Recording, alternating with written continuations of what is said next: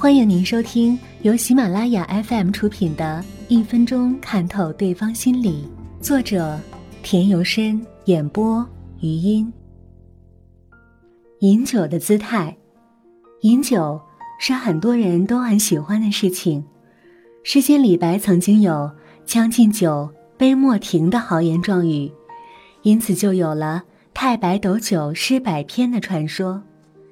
饮酒的是是非非。我们是一言难尽的，据说是有好处也有坏处。李时珍在《本草纲目》中曾经说过：“少饮酒提神，多饮酒伤身。”他这里所说的酒伤身，主要是说酒精中毒。研究证明，酒精进入人体之后，就会随着血液进入大脑，从而使大脑受到伤害，大脑的功能就会发生紊乱。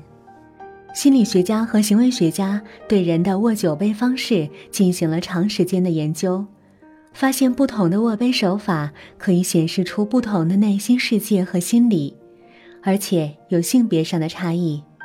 随着血液中酒精浓度的增加，一个人会面红耳赤、头脑发昏、意识朦胧、言语不清、醉了，久而久之，人的身体就会受到损害。可是社会交往中，喝酒确实是一个比较重要的方式。所谓无酒不成礼义，所以有的人就大声喧嚷：“舍命陪君子。”通过喝酒可以了解一个人的个性，或者把握一个人当时的心态。在酒桌上，如果你仔细观察，会发现每个人端酒杯的姿势都不尽相同。从端酒杯的姿势中，你可以看到一个人的个性。一，用手掌托着杯子，总爱用手掌托着杯子的人，大多活泼好动，边喝边滔滔不绝地说话。